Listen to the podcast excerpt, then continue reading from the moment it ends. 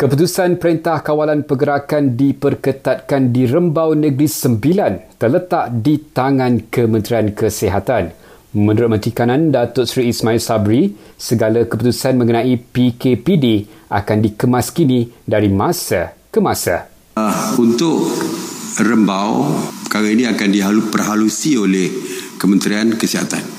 Walaupun saya yang mengumumkan setiap PKPD tetapi ianya adalah di atas nasihat dan keputusan daripada Kementerian Kesihatan. Jadi kita akan menunggulah laporan daripada Kementerian Kesihatan dan apa nasihat mereka sama ada ada PKPD dan sebagainya itu terserah kepada Kementerian Kesihatan.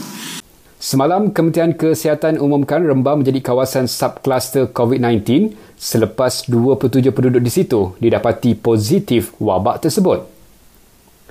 Dalam pada itu, tempoh Perintah Kawalan Pergerakan diperketatkan di Simpang Renggam Johor dilanjutkan sehingga 14 April ini.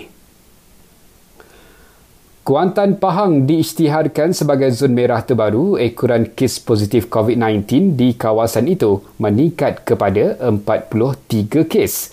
Ini menjadikan jumlah keseluruhan diisytiharkan zon merah meningkat kepada 24 lokasi di seluruh negara.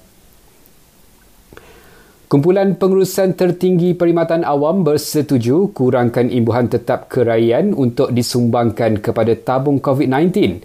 Menurut KSN, pengurangan ITK antara 5 hingga 10% tersebut tidak melibatkan pegawai petugas barisan hadapan. Seramai 300 orang ditahan kerana langgar PKP semalam turun 34% berbanding kemarin. Dan akhir sekali ini peringatan untuk anda. Kerap cuci tangan, amalkan penjarakan sosial 1 meter dan duduk di rumah.